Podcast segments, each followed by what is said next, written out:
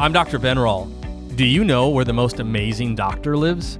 You may be surprised to learn that it's actually right inside of you. Yet, today's healthcare model is built on a foundation that the greatest doctor instead comes in the form of pills, potions, lotions, even surgery. So listen in, because what if the majority of what you have been told about health and healing is not only wrong, but actually harmful to you? One thing is for sure, when you work with your body and not against it, you'll begin to discover that you are in fact designed to heal.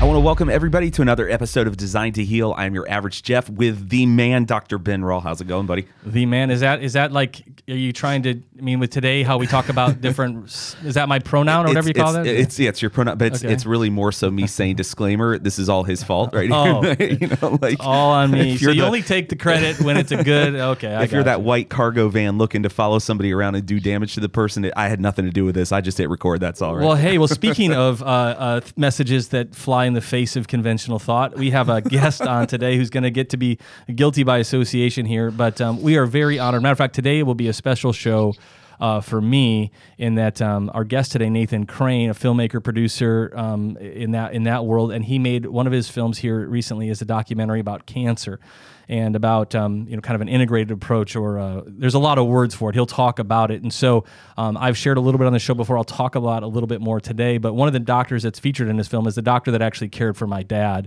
when my dad had cancer in Arizona at a place called An Oasis of Healing. So well, the minute I saw that and I viewed the film, it just touched my heart because of the work that they do. So we are so thankful um, to have uh, uh, Nathan Crane on today. Nathan, thank you for being on the show. Will you do our listeners, uh, uh, give us just a little bit of your backstory, kind of why you are doing what you do and anything else you want to share? Yeah, absolutely. Thanks for having me on, guys. Uh, and thanks for doing this show. I've been listening to it lately, getting familiar with with your show, and actually I really I think you guys do an amazing job with this podcast. So thank you for that. Thanks for having thank me. You. Thank you. Yeah, uh, you know, the condensed background is, you know, I went through many of my own health challenges uh, as a teenager, ended up homeless, addicted to drugs and alcohol, very sick, um, you know, on antibiotics all the time, on a really bad diet, you know, the typical sad diet. And uh, by eighteen years old, I, I almost died. I was almost dead by eighteen. Mm-hmm. I barely made it. And then at eighteen, I just, I had this big epiphany and totally changed my life, transformed my life, moved to San Diego, California, from a uh, little town, Bozeman, Montana, and um, and started getting healthy. I wanted to find out what it was, you know, what life could be like if I was actually healthy and vital and and happy, you know. Um, and so I started really diving in deep in two thousand five uh, into natural health and meditation and yoga and cleansing and diet and nutrition, just deep into research and experimentation. You know, I'd learn something, I'd learn about a cleanse, and then I'd, I'd try it on myself, right? And I'd learn about raw food diet, and I'd do it for a year, and I just kept learning and experimenting, and then, you know, started interviewing the top experts in the world on health, and nutrition, and sustainability, and spirituality, and, and then, you know, I was starting to get invited to speak all over the country, and, and was teaching at uh, retreats and workshops and things like that in my early and mid-twenties, Um, and then, so it's about seven years into that journey, and, um, and then my grandpa, my grandpa was diagnosed with cancer, and and I went to visit him in Arizona, and sitting with him, you know, just seeing him suffering, um, suffering in so much pain. He talked about he could barely, you know, walk to the bathroom without being in so much pain. You know, his hair had fallen out from the chemotherapy. And, and they're just sitting there, you know, watching the suffering, thinking, oh my God, there's got to be better solutions for this, and and I know there are, but I really hadn't had any experience with cancer up to that point. And so I sat there really just feeling, you know, hopeless and helpless, and and and then left, uh, went back home, and he passed away shortly after that in twenty thirteen. And um, it really was, you know, the chemotherapy and radiation that uh, destroyed his immune system and made him so incredibly weak that that he passed away. And unfortunately, that's true for so many people that I've since, you know, talked to, and and um, integrative specialists that I've interviewed, and, and the research that I've dove into.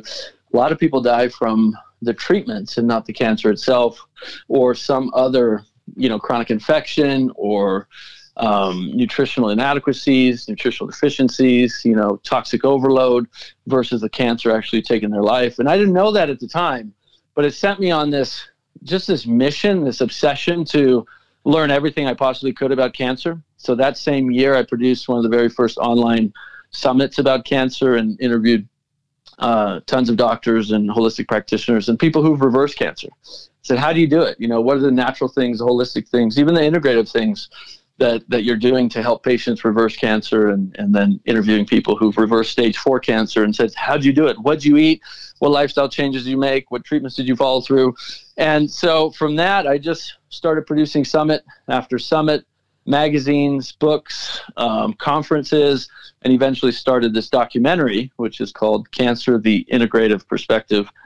And um, and so that's been really my focus since about two thousand thirteen. And, you know, thankfully I've reached millions of people around the world with alternative information about solutions for both preventing and revert and reversing cancer using primarily non-toxic solutions so that people have more options, right? People understand that you don't necessarily have to be afraid of cancer when you understand it. I didn't understand it, and I was afraid of it. I think most people today that I talk to also don't understand it, which is why they're afraid of it. And the more you understand about something, right, the more you can transcend beyond the unknown into the known, then you and then you're empowered to actually, you know, make better decisions for your health. So that's kind of where we're at well, now. It's um uh, obviously a, a a large body of work, and I I, I think about this, Nathan, and I remember and the story when my and, it, and you've probably heard it millions or you know thousands of times at this point, where it's this you know the typical approach. So I got the call one day, my dad's on the other line, fairly emotional, um, telling me that he was diagnosed with stage four cancer, uh, two weeks to live was uh, out of their their conversation, and um, and I remember um, I got on the phone with his oncologist just to confirm the details and understand what was going on. And the way that my, my father was treated was was very um, sad, and, and literally told my dad to go home, um, get his affairs in orders, and pick out his casket. And I just I couldn't understand that. I just and so my dad had not lived a very healthy lifestyle um, in his life, but um, I just said, "Hey, Dad, are you looking for? Um, would you be willing to do anything you know different or an alternative?" And he was open to that. And so we flew him to Arizona, An Oasis of Healing. He was there for about six weeks and stage four cancer. And I literally watched him reverse cancer in front of my eyes. And that was one of my introductions, even though I've had friends in natural healthcare for, you know, almost twenty years now. And I've watched cancer reverse. I've seen the worst of the worst get better. So, but, but here's what I've seen, Nathan, is a lot of people, like you said, and very transparent about that, which is, hey, I didn't really know much about it. And so because of that, I had a lot of fear. And I remember on the phone the first time with Doctor Lodi, my dad's name was Terry. And he said, Terry, he said, first of all, and it was ironic because my dad was given two weeks to live. He said, Terry, first of all, um, don't feel like you have to make any decisions quickly. that is, that's interesting. My dad's got two weeks to live. But he just meant don't, don't fall prey to this fear, right? And he said, this... you have to see cancer as a gift. And I remember even hearing that the first time, like, what is going on, right? I'm not offended, but just wanted to learn more. And watching my dad heal and and heal, not just physically, but heal, heal emotionally. And I remember a day that he came out of um, a, a, a treatment that they had that they had done there that involved more of the, the uh, emotional side.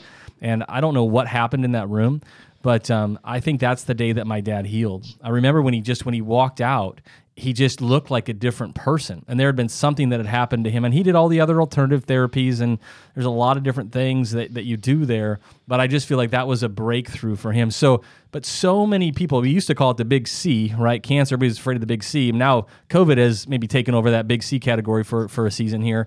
Um, but I, when I watched your film, and this is what I would want everybody to first know. So I would go get that film. I'd go Google that film and watch that film. Is it on all the different properties, all the different places, Nathan? Yeah, yeah, it's at uh, the integrative perspective dot com is the easiest place, but it's on Amazon, and yeah, people can find it pretty much anywhere right now. So the thing I hear a lot of times when I'm talking to patients about things and they get diagnosed with cancer or somebody they know, they always say, hey, you know, I, can I get some resources or some information, or I, I want a, a holistic way, or is there anything else I can do in, besides chemo or in addition to chemo or something like that? And what I love about your film, one of the things I love about your film is, when people say, hey, do you know anybody or any experts? And then you have like forty people in your film, right? With like every degree, every background, from cancer survivors to natural cancer doctors. And I just, you owe it to yourself to watch this film, to just begin to combat the fear that you might have about cancer. You need to hear doctor after doctor, survivor after survivor, you know, um, alternative, you know, some aren't doctors, some are health coaches and nutritionists, all sorts of stuff, toxicity experts. You, you need to spend that time hearing from their experiences to begin to dismantle some of that fear that you have around that. Because I feel so many people are just, here's their approach to cancer. I hope I don't get it, right? Like that's, I hope I don't get it. And I'm like, man, if that's your approach, and and and also on top of that, I'm gonna go, you know, every once in a while, go get some, you know, tests done that actually can cause cancer, and that's gonna be my preventative approach to cancer is see right. if I can find it. And so it's it's just we have to, you know, when you call cancer one of the top killers, you know, in in the United States. I mean, we would really be silly. It's a, it's silly how uninformed we are about it, right? Particularly to ways we can prevent it, which would be ideal, and then certainly treatment options within that. So what was kind of the shocking thing to you when you started, you know, was there moments, kind of epiphanies where you went, wow, you know, or was there a particular interview you remember or something that really went like, I've kind of been lied to, or there's a lot I didn't know, or can you take us through that? Yeah, absolutely. Um, first, you know, thanks for sharing your story about your dad, Terry, with Doctor Lodi. I mean, it's an incredible thing to hear, but it's not, um, it's definitely not in isolation. I mean, there are thousands of those cases. And the, the problem is, you know, those are not on mainstream media or, you know, mainstream media every night, right? They so should I'm gonna stop be you right front there. Page news. Because yeah, cause this is a classic, no, because this is classic, right? So I'm sitting here with Jeff and he always loves doing this show because he's like, why isn't that front page news, right? Why didn't, right. you know, and I've right. had stories of patients that have healed, um, you know, in my office from different things. I remember one guy healed from prostate cancer and he went back to his oncologist and his oncologist refused to meet with him. Right. When my dad came back to, to his hometown, the, the, the, the doctor that told him he would be dead refused to meet with him. Right. Um, so what, why, why isn't it? I know the answer, but you've done this. Why isn't it mainstream news? And bef- Nathan, before you answer that, just speaking again, is that sort of average Joe off the street? We're going, yeah, if you have that cure for cancer, if you have this good news, like wouldn't everybody want to know it? And so I think like the average person is just assuming, you know, out of the goodness of someone's heart, especially someone in healthcare who we want to believe got into healthcare because they believed that they could help people heal and they wanted to do that. So yeah, why isn't screaming? Why isn't it screaming from the headlines? What are your thoughts on that? Yeah, that's, I mean, that's a huge subject to unpack. Right. Um, there's a lot of reasons. It's not just one, but there's quite a few. But, you know, let me frame this first by saying um, I don't think all conventional medicine is bad. And sometimes conventional medicine is, is important. And even maybe a little bit of chemotherapy, some low dose I P T, insulin potentiated therapy, you know, maybe a little surgery to save somebody's life. You know, you have a tumor on your spine and, and it's literally, you know, going to kill you and, and they can remove it safely. Like sometimes conventional medicine is is appropriate. Unfortunately, many times it's it, it's inappropriate. And, you know, conventional medicine calls these miraculous healings, these stage four reversals, which there are thousands of them that we know of today. I mean, those are just documented. Um, you know, I'm sure there's many more, but we call them spontaneous remissions, right? It just happened spontaneously. It was a luck of the stroke. It was, you know, a blessing from God. It was, it just happened out of nowhere. It's a miracle. And I've heard this from many people who intentionally reverse their cancer. It was a very intentional process. It took them a year or two years or four years, but they intentionally reversed stage four cancer when they were given, like your dad, two weeks, three weeks, you know, five weeks, two months to live. And they go back to their oncologist and they say, wow, that's a miracle. They say, well, doc, don't you want to hear what I did? And they say, no, it's just a miracle. You know, uh, be thankful you're, you're alive and uh, come check in in a year and we'll do a test and see where you're at. Right. And it's really unfortunate um, because as a, as a doctor, what happens is in medical school, and I've I've interviewed many medical doctors who have since transitioned from conventional medicine to a holistic practice or an integrative practice. And one of the things they're taught in, in medical doctors are taught in medical school, and still today I have medical students reaching out to me and saying, uh, you know, we're told in medical school that that natural medicine doesn't work. There's no science that supports it. And so what you're what you're talking about is heresy, right? It's almost as if it's a religion. And that's kind of where we're at today is this medical monotheism, this kind of religious approach to science and, and medical treatment. And, and they're taught this in school, even though there are seventy-seven thousand peer-reviewed you know, abstracts in PubMed and many peer-reviewed journals, the Lancet, you know, every seventy-seven thousand that, that I know of that uh, support the efficacy and safety of natural medicine for prevention and healing of just about every disease on the planet, including cancer. But somehow the pharmaceutical companies have co-opted the information from getting out to the public, right? And the problem is mainstream media cannot cover this, or they lose their advertising from the pharmaceutical companies. And that's just a fact. It's not a conspiracy. That's a fact. Um, and so they can't cover it, you know, and if they do try to cover it at all, they cover it in a really slight kind of way. They don't go into detail, and it's more of like an offside story, right, that doesn't go into to the specifics. But what people need to realize is that just because the mainstream media doesn't cover it doesn't mean it doesn't exist, right? And and that's very true that, uh, unfortunately, you know, our media today doesn't give us the full truth. And I'm sure your listeners probably know this. Some yeah. of them may not. But I don't know if you knew about the court case that happened recently, um, where they went to court and one of the mainstream media outlets was sued for defamation, right? Because they basically put out propaganda and false information. And they were sued for defamation. And they won against defamation, even though they intentionally lied about somebody. They they knew they were lying, and they intentionally lied about it, and they still won. And why did they win? They won because the their um, defense was, we are actors, we are acting, and our public knows that we are acting. Our audience knows that we are acting, that we don't have to cover every little detail of the truth, that we are embellishing, that we are actors. And the judge uh, granted them the case, and they won. And so if if people don't know that, they need to realize it doesn't matter what mainstream media, left or right, conservative, liberal, it doesn't matter. They are not giving you the full side of the story, right? And and oftentimes they are intentionally deceiving you, and they can legally get away with it. That's the crazy thing. So that's, you know, there again, there's a lot to unpack here, but there's multiple reasons why this information just doesn't get on mainstream. So when I hear you say that, and, and to kind of for our, and here's what I would...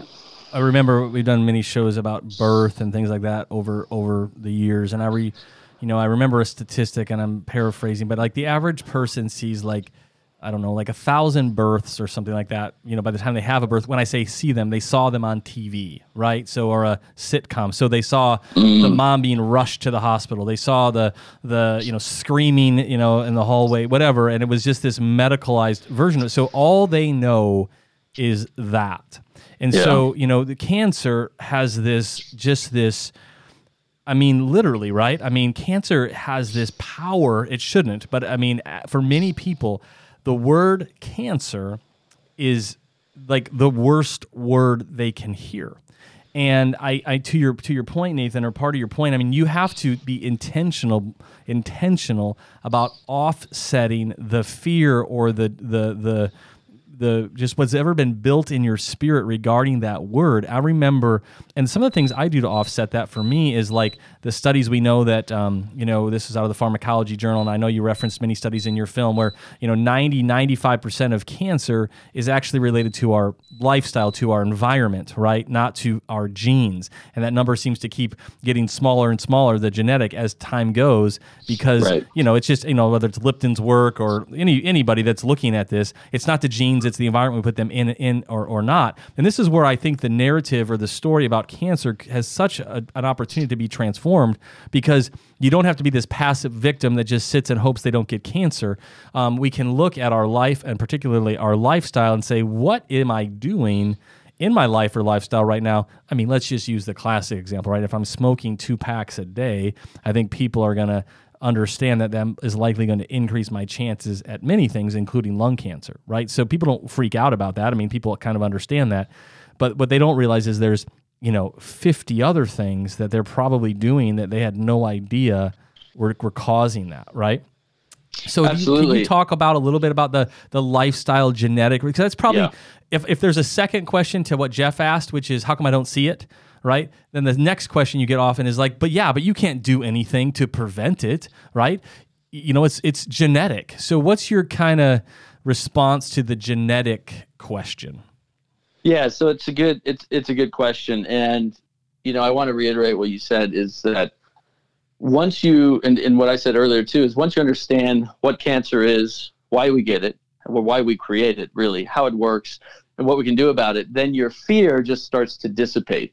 The reason we are so afraid of cancer today is because, you know, the stigma around it, this kind of um, subconscious programming that we've been really programmed with, uh, so many of us, that you think of cancer and, and what do you think of? What's the first picture in your mind you see?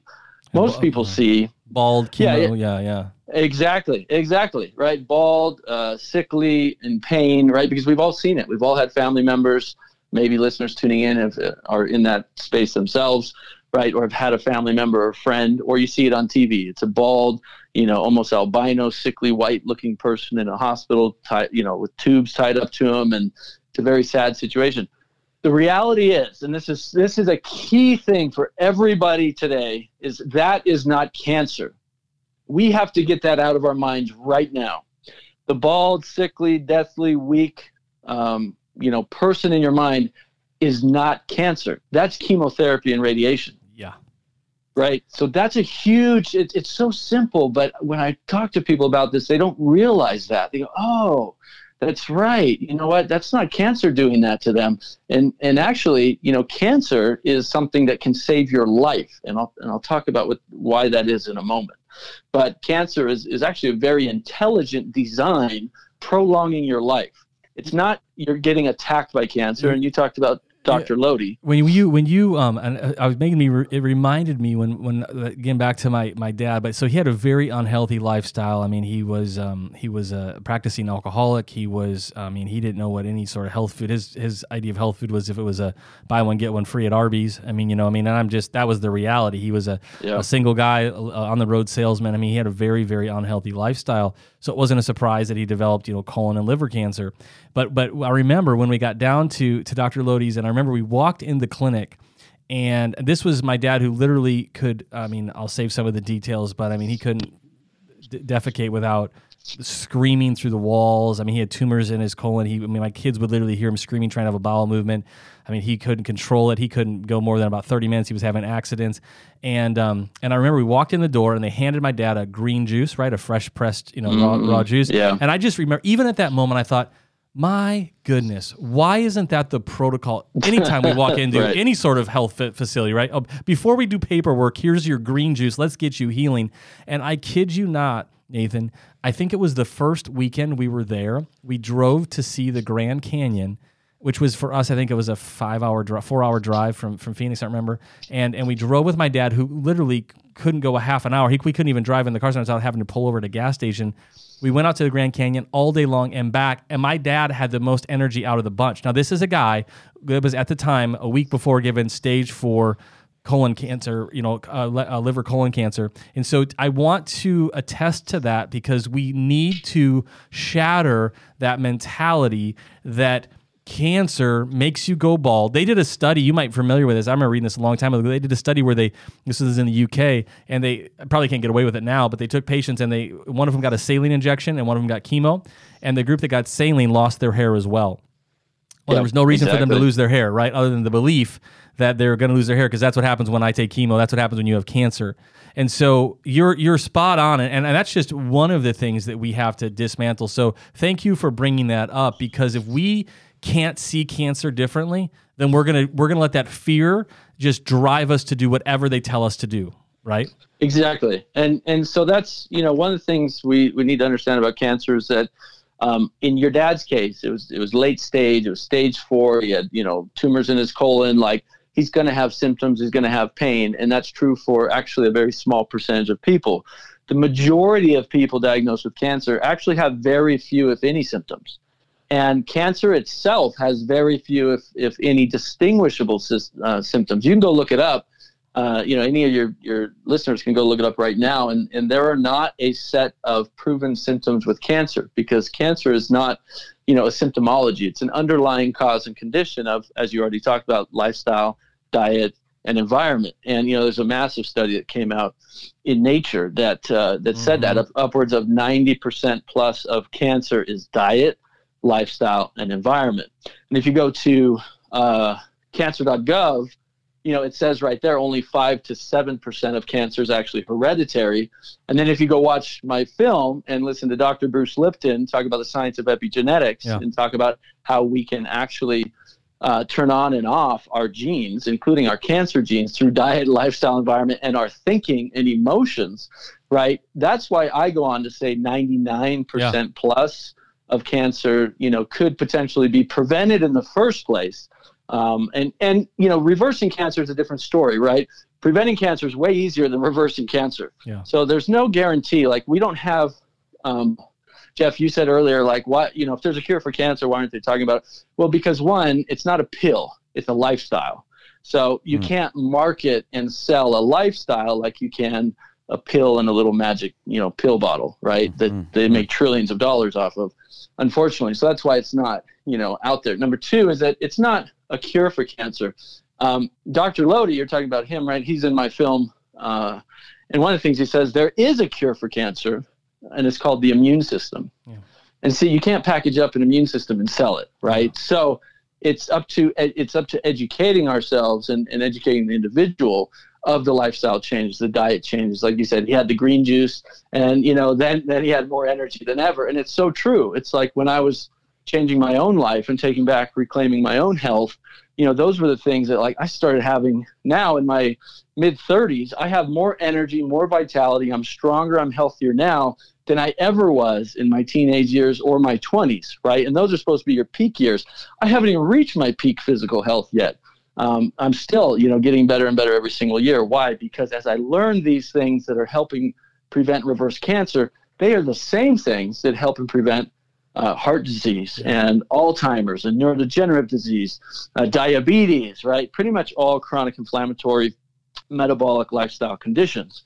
And so when you realize, wow, cancer is actually, Doctor Lodi again, since we're talking about him, he says, you know, when patients come to me, they're not really asking me how to get rid of cancer.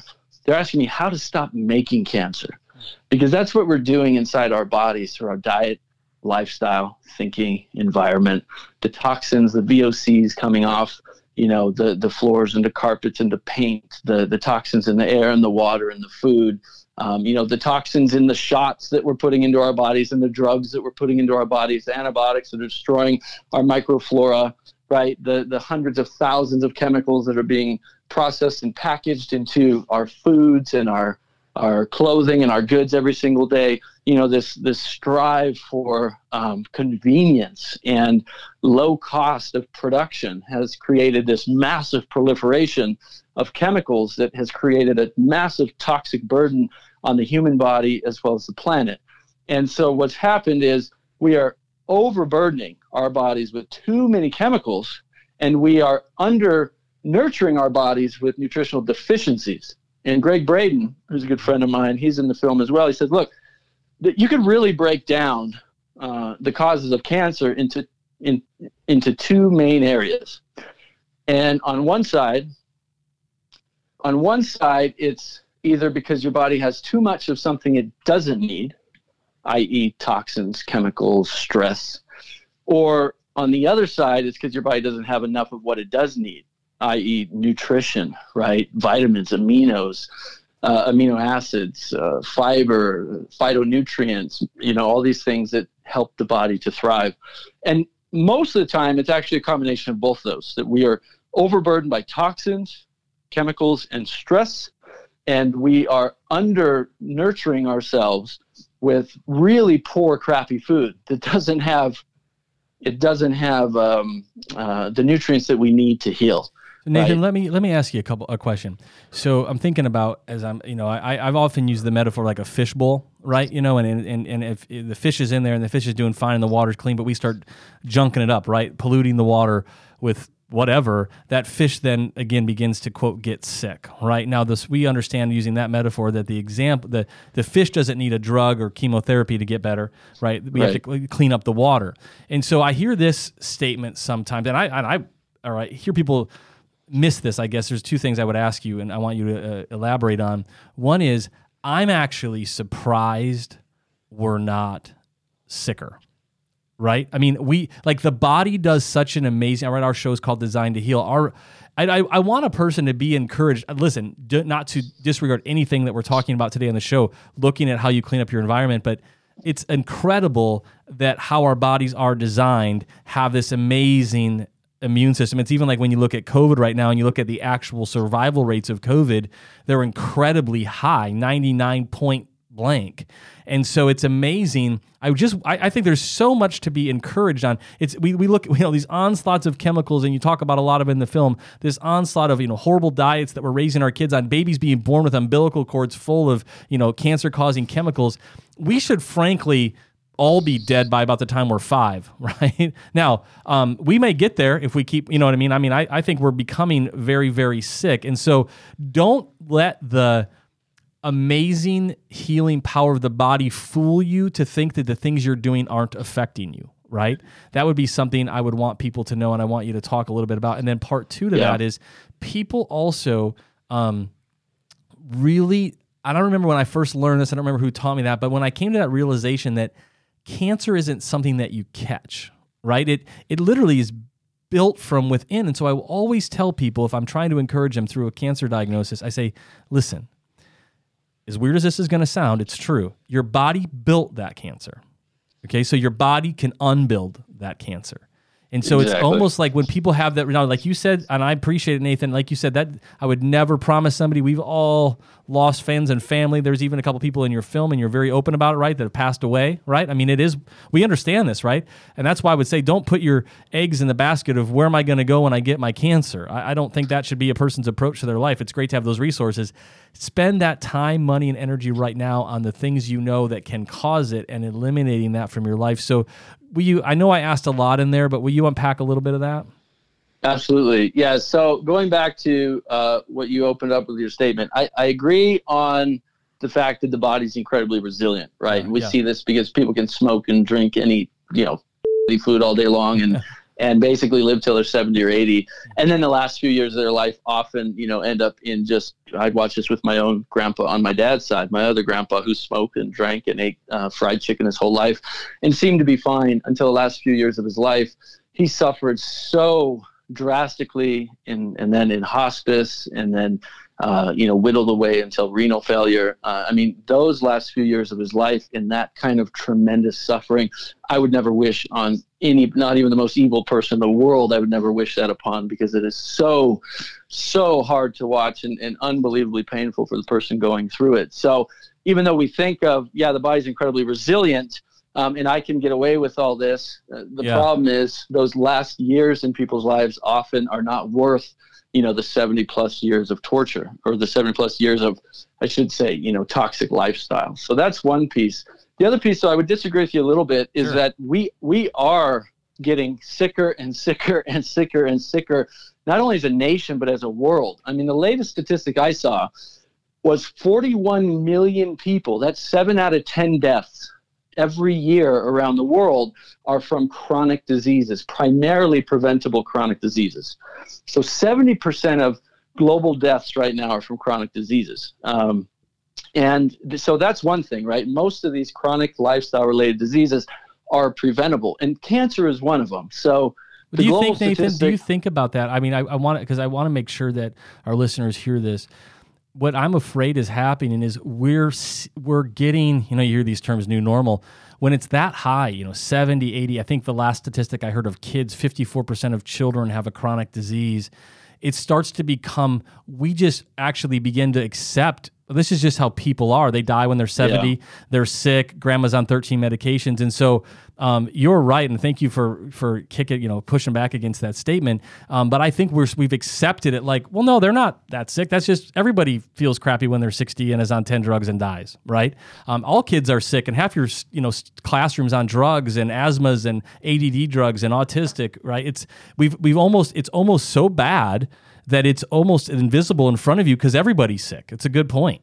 It's true. We've normalized it. And and what I tell people is, uh, even though it may be normal, it may seem normal today in our society to, you know, be sick, to have Crohn's disease, to have cancer, to, to, you know, go through all of this as we age. We think, we think all of these chronic diseases as we age are normal because we've normalized it.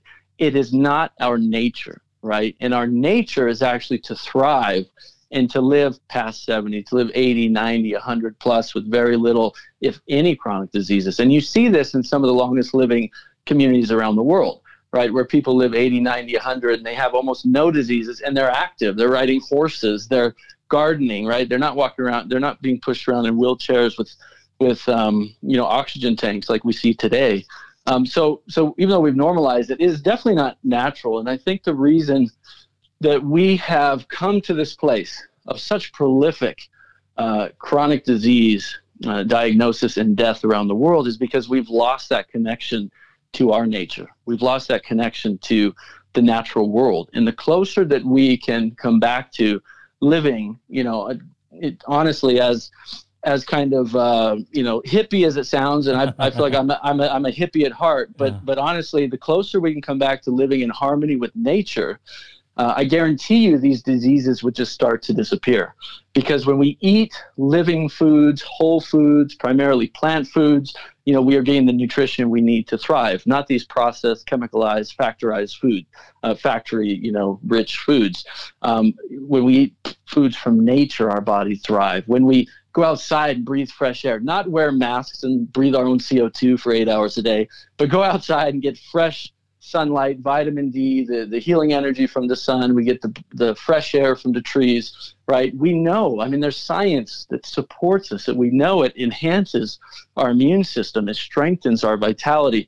When we move the body every day, not sit in cars and behind desks for eight and ten hours a day, but we're walking, we're moving, we're gardening, we're exercising.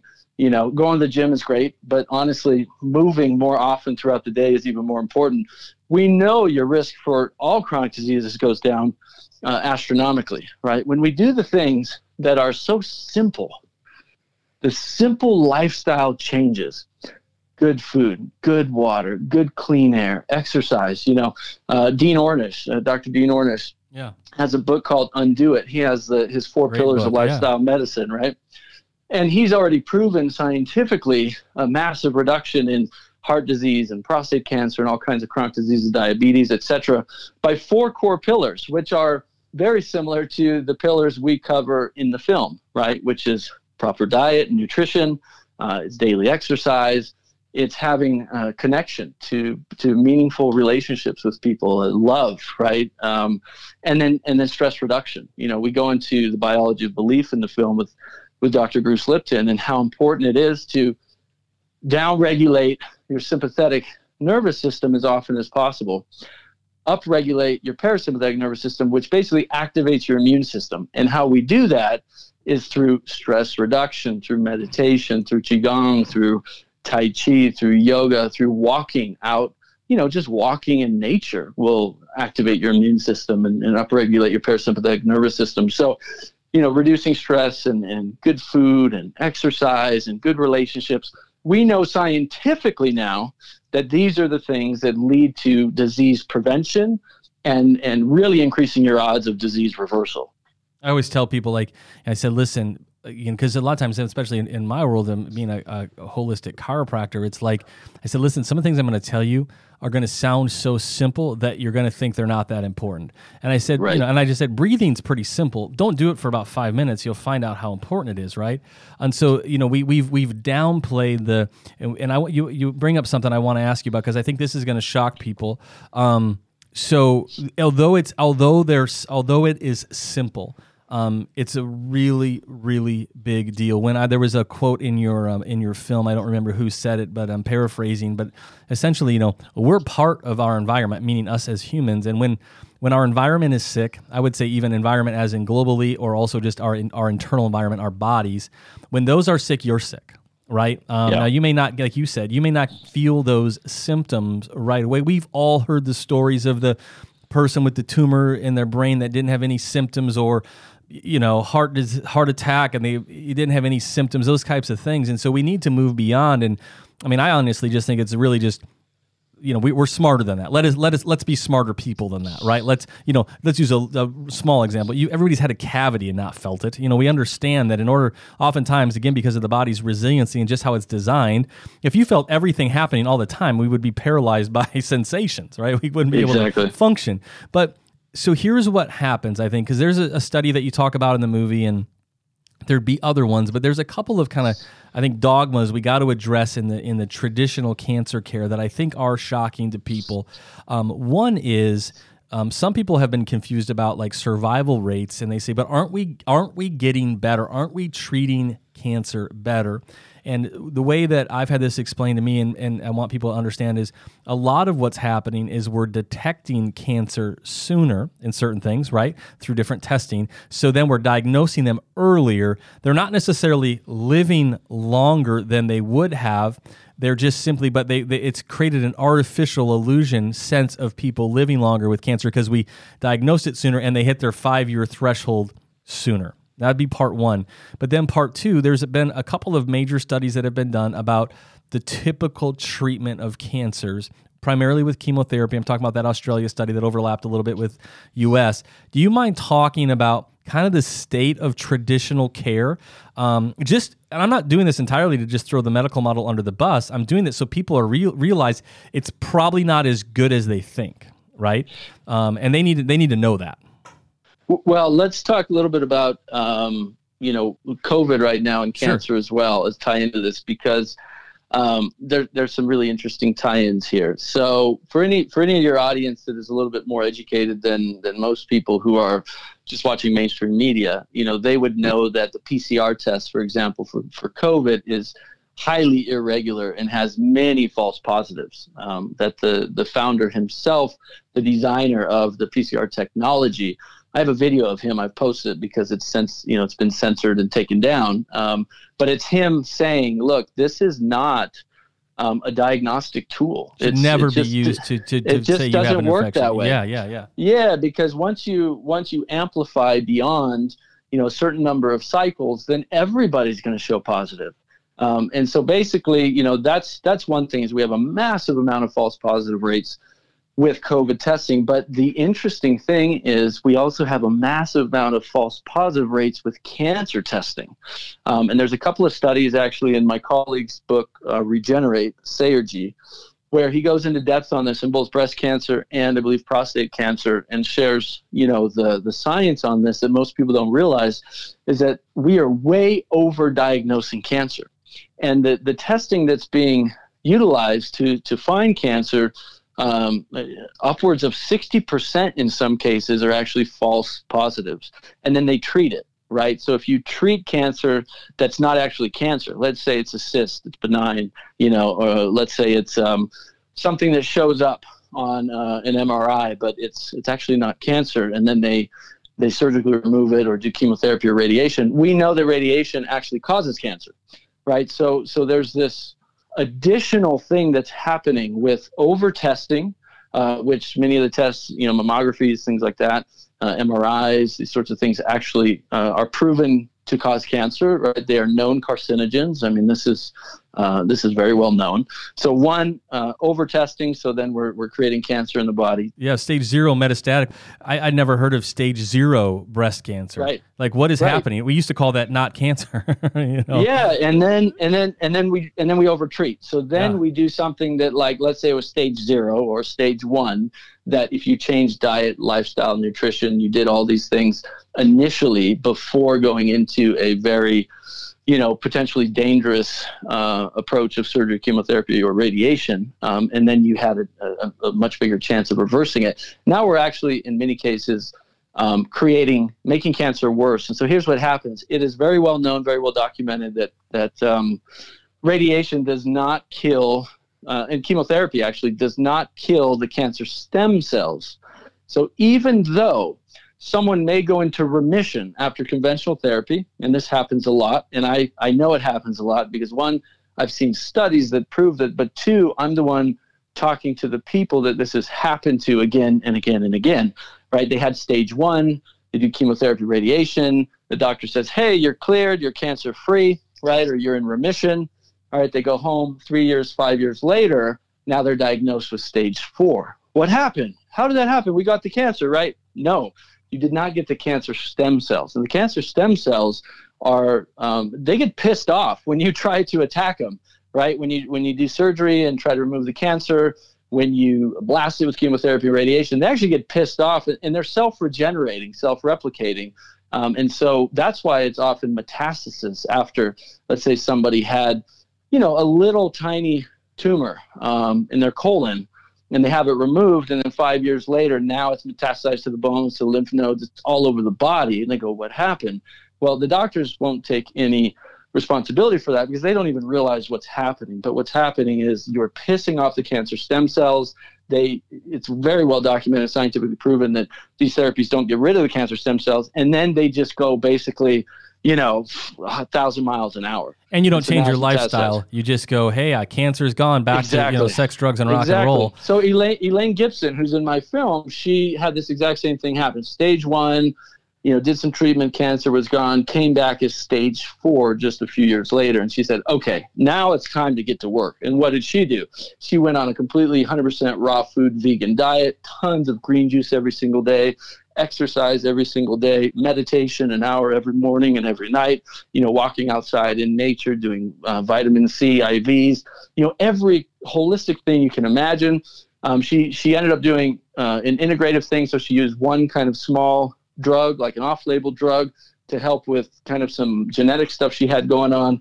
And this whole integrative approach, stage four, in in a very short time, I believe it was a couple of years, completely gone, right? And there's a lot of people I've interviewed and people in the film who've had the same thing happen. Um, so it's really about understanding, right, what what conventional treatment is doing, and then recognizing, well, what can you do before you do treatment, during treatment, after treatment, or instead of treatment to enhance your body's ability to heal itself. And if we focus on two core things, right, the immune, the immune system, enhancing your immune system naturally, which is exactly the same thing when we're looking at COVID, right? You wouldn't have to be afraid of COVID if you had a strong immune system, if you were eating healthy, if you were doing the cancer prevention diet and lifestyle, because we know that, this is according to the C D C, ninety-five percent of all deaths from COVID so far, at least according to the C D C, ninety-five percent had anywhere from two to four comorbidities, yeah. meaning people were unhealthy, had weak immune systems, um, had something like cancer, diabetes, or some chronic inflammatory obesity, condition. Obesity, high blood pressure, yeah.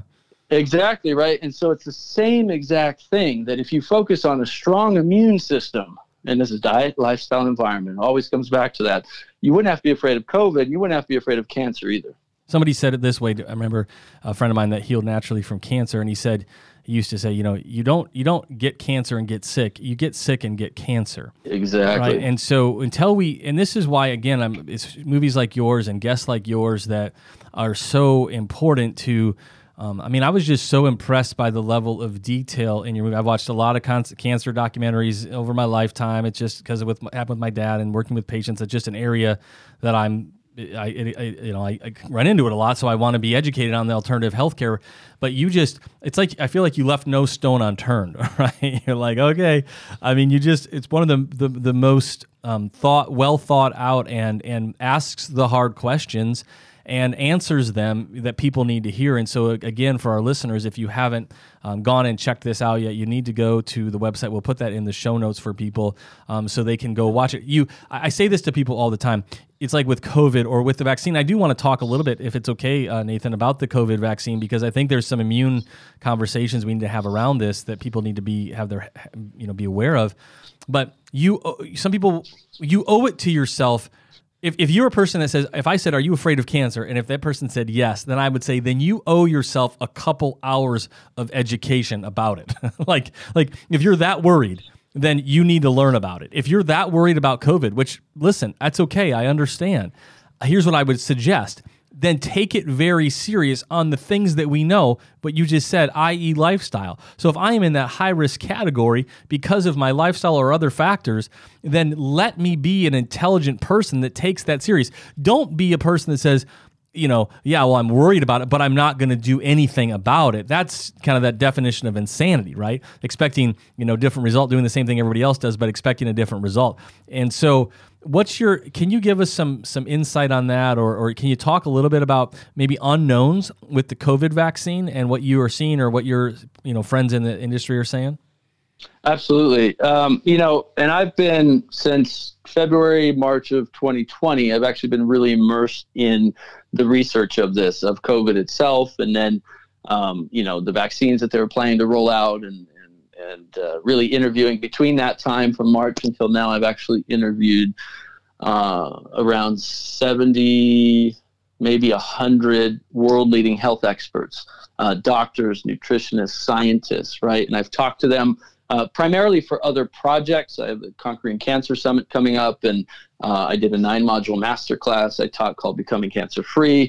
Um, but off off the off the screen or off recording, I asked them, you know, what's your take on COVID? What are you seeing in your practice? What's what are you seeing clinically? Right. So I had, you know, insight into many of the top minds during this past year and a half plus around COVID and now the vaccine since it's rolled out. Um, and what I can tell you is this. One, there's a lot we don't know about it, and we need to be uh, healthily skeptical about it. That's, you know, that's that's science one oh one, right? Is that uh, you need to be open to see what's happening because we're in an experimental phase right now. And this is something people need to understand. Actually, if you go to the the I just read a statement from the Pfizer C E O the other day, and and his words are, Israel, for example, is a great experiment for these vaccines, right? Uh, because we get to see this huge um, population taking these vaccines and then see what happens. And that experiment and pe- is not going well, by the way. In and Israel. People were not informed that they yeah. were being experimented on, right? So we don't have informed consent, number one. They didn't realize they're being experimented on. Number two, uh, the studies were so short, this has been rolled out so quickly, right, that we have no real data on, even though everywhere you look, vaccines are safe and effective. Vaccines are safe and effective. Right. Vaccines are safe and effective. It doesn't matter where you look. That's the message that's being reported. The problem is we don't have enough data, uh, certainly no long-term studies, to prove that the vaccines are safe and effective, right? These short-term studies Um, are doing nobody any any good because we don't know what's going to happen in two years, in five years, in ten years after you take this. This is experimental gene manipulation, biological, uh, pharmaceutical intervention, right? And so to break that down for people is this is an experiment with our D N A that's never been done before until now, especially on a mass global scale. So we really need to be skeptical about that at the very least, and and certainly ask for more studies, more long-term studies, right? I mean, Johnson and Johnson was paused because uh, this was in April, right? Okay. Uh, that vaccine was paused because they said uh, there were some dangerous side effects happening, and then they reinstated it. Uh, the AstraZeneca in, in Europe, eighteen countries banned it. Uh, and stopped accepting it because of dangerous side effects.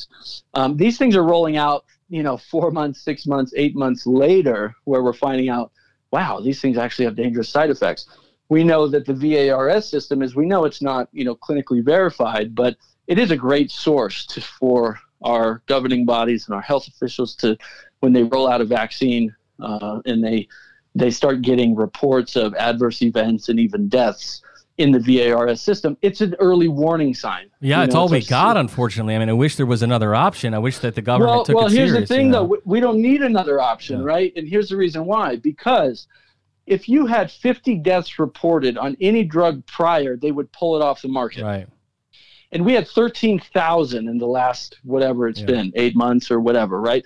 So from fifty as an early warning sign to thirteen thousand, and these things are still being not only rolled out, which is one thing of its own, but mandated, mandated with over six hundred thousand adverse events re- reported to VAERS system and over thirteen thousand deaths reported. Again, I'm not saying they're clinically verified, but they are an early warning sign that we really need to pay attention to what's going on, um, that certainly there are some potential dangers we need to look out for, right? Um, and then we're doing gene manipulation, you know, it's it's basically mRNA. And they say, well, it doesn't change your de- your genes. Well, it has to change your genes. It has to, because mRNA transfers over to D N A, right? So when it transfers over to D N A and, and transcribes back to mRNA and that whole process that works, it is literally manipulating your genetic makeup. Well, and I have a video of, I believe it's the science, the C S O of Moderna saying exactly that. I think his term is it hacks your genes, right, right. to go in there and do that. So, I mean, I, you're you're right. I don't think a lot of people, even looking at vaccines as just a couple of things for people to consider, there's a famous um, um, point on every vaccine insert. They've tried to change just recently, but forever it was thirteen point one. And thirteen point one on the vaccine insert sheets, I'm paraphrasing, but it essentially says this has not been tested for carcinogenic or mutagenic properties. Essentially, we don't know because we never looked to see if this causes cancer or mutates your, you know, your body or your genes. And this is really important for a listener to understand, because a lot of times we assume that that study was done. We assume that they tested it for that, and if they would, they would never have approved it, but they didn't test it. So it's the old, you know, in you know, ignorance is bliss, or and it allows them to say statements like, well, we don't have any evidence that it causes cancer. What they should say is we don't have any evidence at all because we never looked for that. And then historically, right. we do have a couple of great examples. The one I would use to just let people know, like, it wouldn't be the craziest thing for this thing to really be a problem is Um, polio vaccines with something called S V forty, simian virus forty, where because of the kidney cells that they were growing the you know polio vaccine on or using in that process, there was viruses that were undetectable to the technology at the time. And then we find out later, and ironically, this relates to cancer, people are having brain tumors and other tumors that are simian virus tumors. And so right. this isn't like, this isn't a, a leap. You know, we can look in relatively recent history and realize we've made some colossal mistakes. And then you said, like you're saying, I mean, we were in the midst of that experiment. So I always encourage people, it doesn't make you a bad human to have pause about this vaccine. It doesn't make you a bad human to have some very, very reasonable questions. If we would have asked these questions a year and a half ago, everybody, not everybody, but a majority of people would have absolutely been on your side, right? They would have said, oh yeah, that's reasonable. Of course we should study this. Of course we should test for this. Of course. But now, because of propaganda and fear and, and other, um, other reasons, worse than that probably, Um, that's not even really the conversation anymore. And then here we have a vaccine that's been approved that has, I just looked at the, the lately now it's at six hundred fifty thousand reported side effects on the VAERS system, that we, and more than any other vaccine in history and all the other ones combined actually. And so it's really important that we, um, you know, that we look at that and, and, and understand that. Well, before people discredit that, uh, as they do, they just kind of like, you know, because the mainstream media has, has basically uh, put out this propaganda that, oh, you can't trust VAERS and these are anti-vaxxers and blah, blah, blah. And I, I'll tell you right now, I'm not anti-vax at all. I am pro-choice and I'm pro-information and I am pro-informed consent.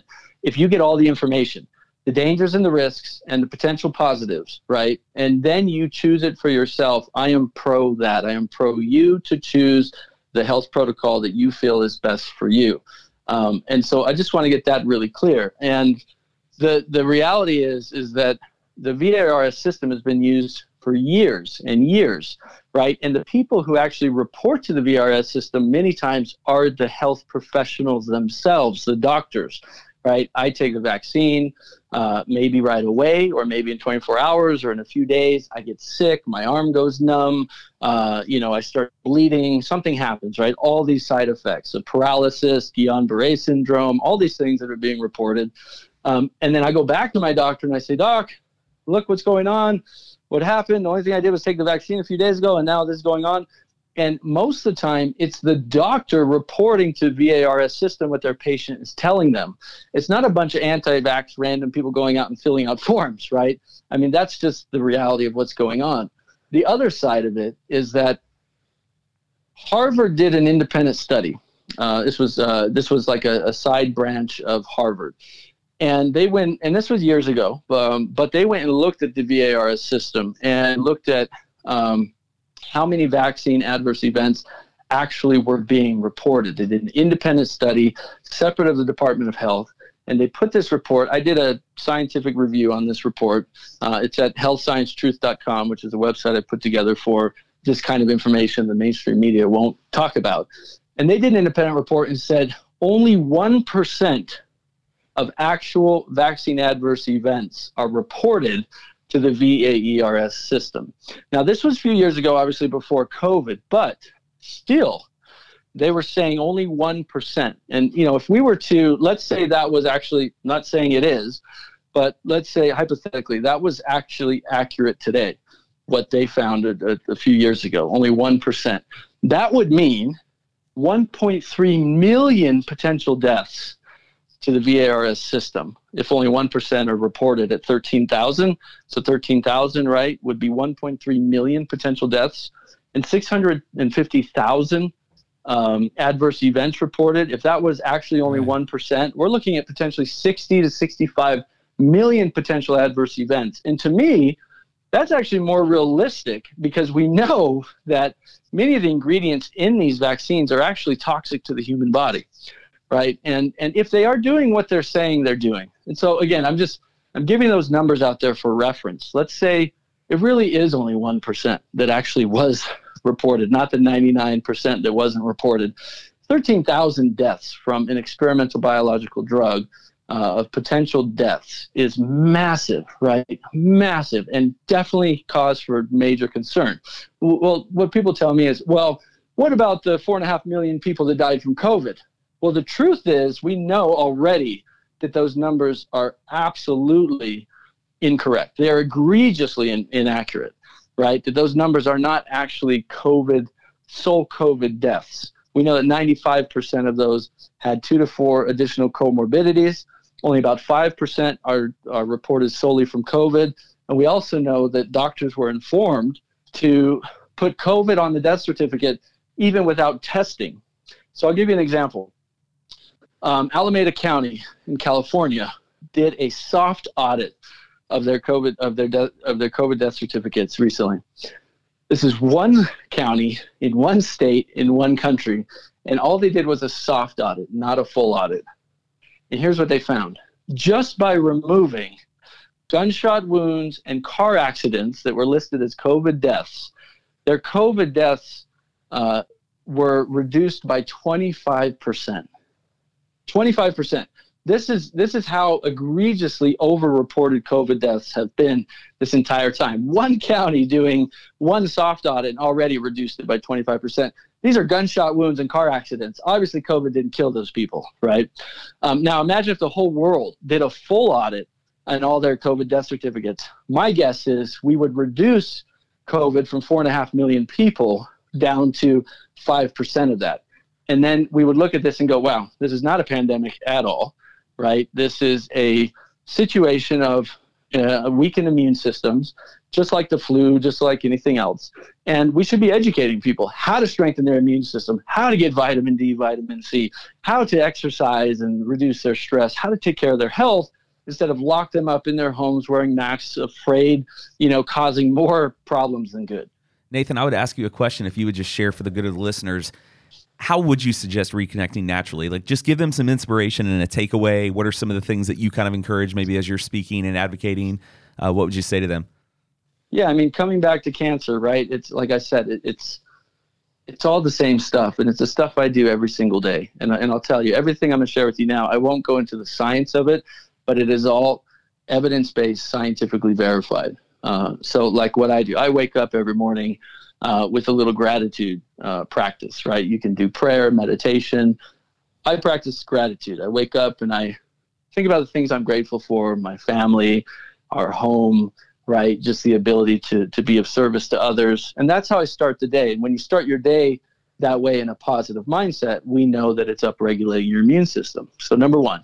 Number two, start your day with nutritionally excellent sources into your body. So I start my day with a big fresh glass of green juice every day, green vegetable juice, different vegetables. We know cruciferous vegetables have many of the most anti-cancer fighting properties. Cruciferous vegetables are things like, you know, cabbage and bok choy and kale. You can add in some cucumber and celery, you know, anti-inflammatory stuff, turmeric, black pepper, but start your day with something fresh, nutritious, that's going to revitalize your cells of your body and help your body heal.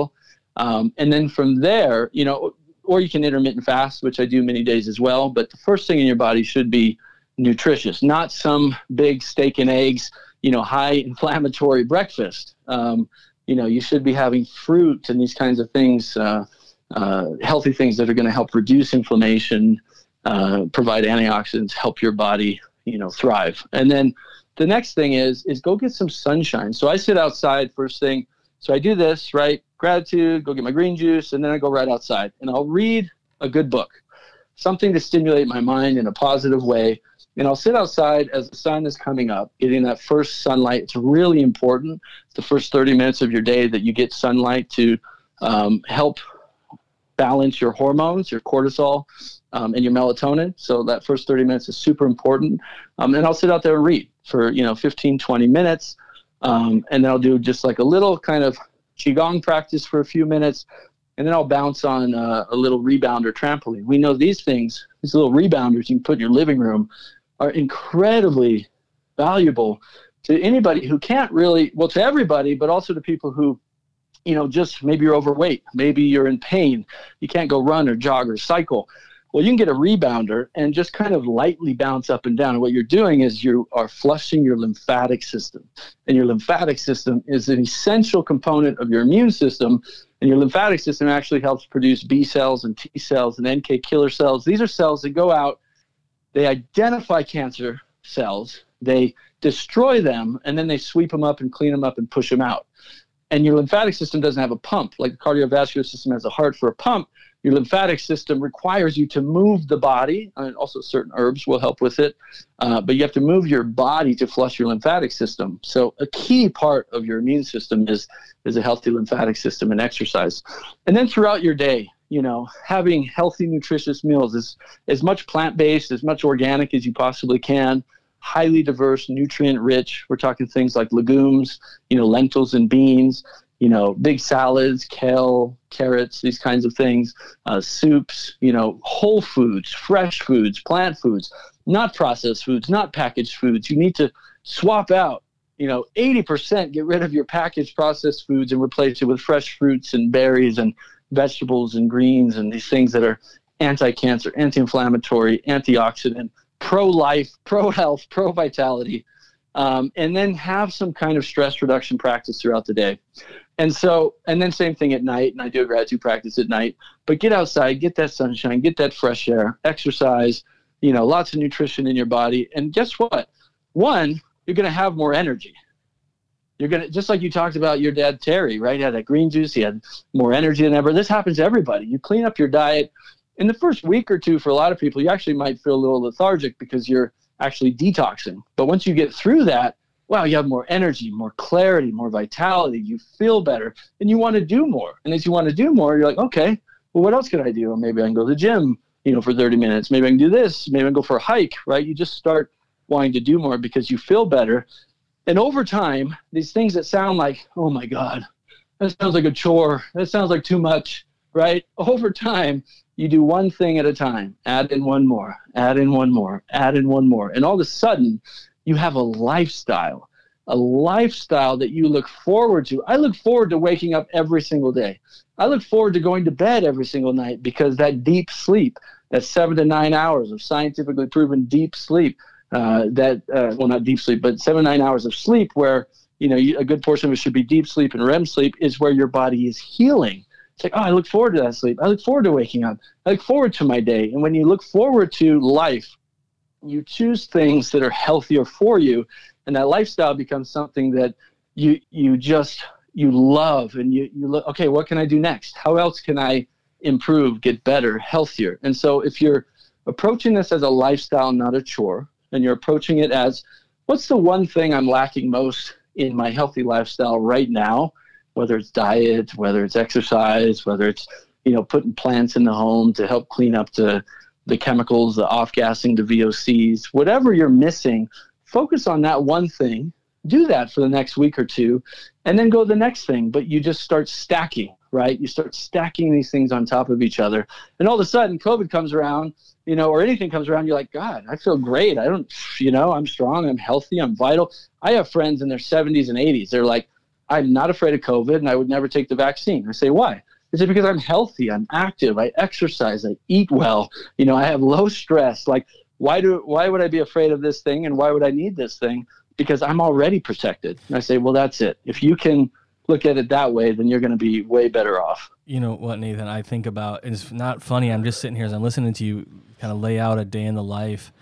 I can't help but be kind of hit by the contrast of, of, of many people's lives compared to what you just said. And I, I just had this thought, it's almost, if you look at the traditional kind of American, you know, rat race lifestyle and burning the candle at both ends and the sad, you know, um, nutritional, you know, diet and things, it's almost, and I, and this is going to sound a little harsh, but it's, it's almost as if people are trying to kill themselves. Right. And, and forgive the harshness of that, but it's almost as if we're doing everything to give ourselves cancer, to give ourselves diabetes, to give ourselves heart heart disease, to give ourselves low functioning immune systems that can't handle the cold, the flu, or COVID. And so, you know, again, as I as I sit here, we've just, it's been this, we talk about on this show, it's kind of this boiled frog, as much as what you just described, and kind of taking these, you know, these steps, you know, adding healthy things. A lot of times what we've done in our lives is we've we've slowly added unhealthy things, right? We've picked up, you know, the Frappuccino, and then it's the um, pill. You know, then it's, hey, the new the new restaurant in town where I live, they just opened up a White Castle, and I'm not kidding you, there's been a line at that place down the block for like two months, almost around the clock. It's literally hard to, and I and I and I it breaks your heart, because not out of judgment towards people, but just simply, man, if if they only knew, because those same people that then are going to end up, you know, with with diseases they never wanted, with diagnoses that are that they never wanted, with an expensive, you know, ja- you know, jacked up healthcare system that's going to give them little in results for what they have, you really start to have empathy and feel bad for them. And so, yes, yeah. There's some change that will be required, right? We've either gotten like you, and I, and, and, and I don't know your, your other story, but, you know, as an encouragement, and as we kind of wind down here, um, you know, you were a guy that literally said, I was, you know, lucky to be alive. I mean, homeless on the street, you know, not doing well. Right. Um, and, and, and yet, you've been able to come out of that and have a different lifestyle now. And I, it's probably the old cliche, if you can do it, anybody can do it, right? If I would have saw you at your lowest point in that, I probably wouldn't think you'd be a guy I'd be podcasting with about health, you know, about health and healing and, and interviewing a hundred, you know, doctors around the globe and, and teaching people and inspiring people and touching millions of lives on how they can have that as well. And so I think that should be an encouragement for us. So it might be hard right now if you think, I don't know if I can put down my Krispy Kremes and my donut. And one of my friends who survived stage four brain, blood, and bone cancer said this, and he said, his name was Doctor Charlie, and he said, he said, listen, he goes, yeah, some of this stuff is a little hard, right? I mean, he was very intense about his protocols for healthy living, and he said, but um, um, none of it's harder than cancer, right? None of it sucks as much as it would suck to not be with my my four kids, what you know, and, and then just add that in, find your drive. You've got kids, I've got kids, whatever that your big why, or you've heard, you know, your purpose that you feel that God has placed you on this earth. Like, we have to press into that. And I know we all are going to die. And I, maybe it's a bad way to end the show, but we understand that, right? None of us are going to live forever. Um, however, the choices that we do make do matter as it relates to our vitality that we have on our time on this earth. And so it's okay to make conscious, intentional decisions that are honoring to the design that you have. And so I don't, as much as like you said, maybe it sounds hippie or it sounds, you know, foo-foo or way out, whatever. I mean, my goodness, all you talked about was really common sense, right? Go on a walk, drink some water, eat some food the way that God designed it. And then, like, if you do those things, it's amazing. A lot of stuff goes away, right? From exactly. Depression, I mean, fill in the blank. So, any final thoughts for us? I remind any um. So you're probably always working on projects. I know you got this film out, so they can go watch that on all the platforms. Please, you guys, um, we bring these guests on the show because we know that information is censored. Right, you're not going to be able to go see this movie in the in the theaters, although you should be able to. You're not going to be able to. You know, it's not going to be on the headlines. They're not going to play it on necessarily H B O. So we have to go take the initiative, educate ourselves. Um, get this information, and then most importantly, do it, right? Begin to make those changes. So final thoughts, Nathan. Yeah, thank you for that. And, you know, I just have to um, uh, agree with everything you just said, that one, you know, when we look at our health and our, our current lifestyles, and, you know, we need to take an honest inventory of where we're at. And that's what I did. You know, at eighteen, nineteen years old, I took an honest inventory and realized, oh, my God, I'm killing myself. I'm headed for the grave or prison, and uh, and I don't want that. So, you know, unfortunately, far too often we wait until the cancer diagnosis. We wait until the death sentence. We wait until the chronic disease before we go, wow, I, I should do something about this, right? But if we can take preventative measures, if we can start making these changes now, little by little. You're not going to change everything overnight. I think your audience is probably, you know, pretty healthy in general, but there's always more you can do. So if you take an on, honest inventory and go, how much stress is going on in my life? You know, what does my diet really look like? How much processed food? How much sugar?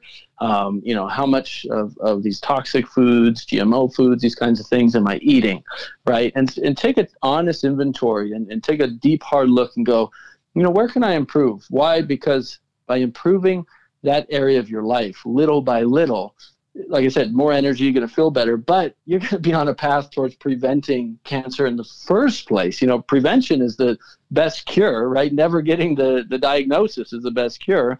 Um, and so do what you can, and little by little. Some of this can be super overwhelming. The film covers so much information and more than what we even talked about here. And, and that can even be overwhelming at times. But at the very least, you'll take one thing, two things. Like what I encourage your listeners to do today is take one thing we talked about, whether you talked about it or I talked about it, take one thing and go, you know what? That's the thing I'm going to start doing right now. I'm going to start doing that one thing. And that could just be adding in something, adding in a green juice first thing in the morning, adding in a little meditation or prayer or gratitude practice. It could just be, you know what? I'm going to start walking, or I'm going to start going to the gym. You know, even just twenty minutes, right? Like a couple days a week, add in that one thing and stick with it. Make it a healthy habit. Make it a lifestyle change. And you'll see, like, as you feel better, you're like, hmm, okay, what's the next thing I can do? What's the next thing I can do? And and those little things, they, they really do add up over time. And when you look at the synergy of a holistic, healthy lifestyle, right, it is night and day compared to what you said most people are living today, and certainly what I used to live, you know, uh, as as a teenager, you know, nearly dead on toxic food, you know, addicted to drugs and alcohol and pharmaceuticals, and, you know, two packs of cigarettes a day. And I was definitely on track for a cancer diagnosis. I had digestive issues. I had health problems. You know, I was uh, definitely headed towards uh, death uh, for sure. I was running around with some very, very scary people. And but at the very least, you know, you look at, okay, where are you at? Maybe you're not that extreme right now, but there's something else you can do. And then from there, you take one more step and one more step and one more step. Before you know it, it's like, wow, you're living this amazing life. You're eighty, ninety years old. You're healthy. You're vital. Like, that's my goal. My goal is to keep empowering and inspiring and educating people so that they can have the information, the tools, and the resources to take control of their health. And whether you reverse cancer or not, the main thing is that you add, uh, not only adding more years to your life, but adding more quality of life to your years. And the more quality of life you have, the more enjoyable of a life you're going to have, right? And so I want to be ninety. I want to be one hundred years old hiking in the mountains with my grandkids or even my great-grandkids, you know? Um, and I ask people, like, hey, wouldn't you love to live to ninety or one hundred? And you know what's funny? Most people tell me, oh, God, no, I'd hate yeah, that. Yeah. And I go, why is that? And they go, well, because, you know, I'd be sick and, and poor and in pain. I'm like, oh, okay. So I'm asking the wrong question. Mm-hmm. So I changed my question. I said, wouldn't you love to be ninety or one hundred if you were healthy, if you were vital, if you were active, if you had a good life, a fulfilling life? Everybody, everybody changes their answer and says, yes, I would love to. Right. And so that's what I want to leave your listeners with. Amen. Is you have that option right now. You have the choice right in front of you. It's at your fingertips, and it's just what you decide to do with that every moment of your life. Beautiful. I couldn't, couldn't and wouldn't be able to say it better myself. Thank you for your time, Nathan. We'll be following you and our listeners uh, and, and your future projects and the work. Thank you for bringing truth out, getting in the hands of people so they can do something with it, so they can have that life that you just described. Blessings to you and your family as you guys uh, transition and do the things that you're called to do. Thank you so much, buddy. Have a great day. Absolutely. Thank you.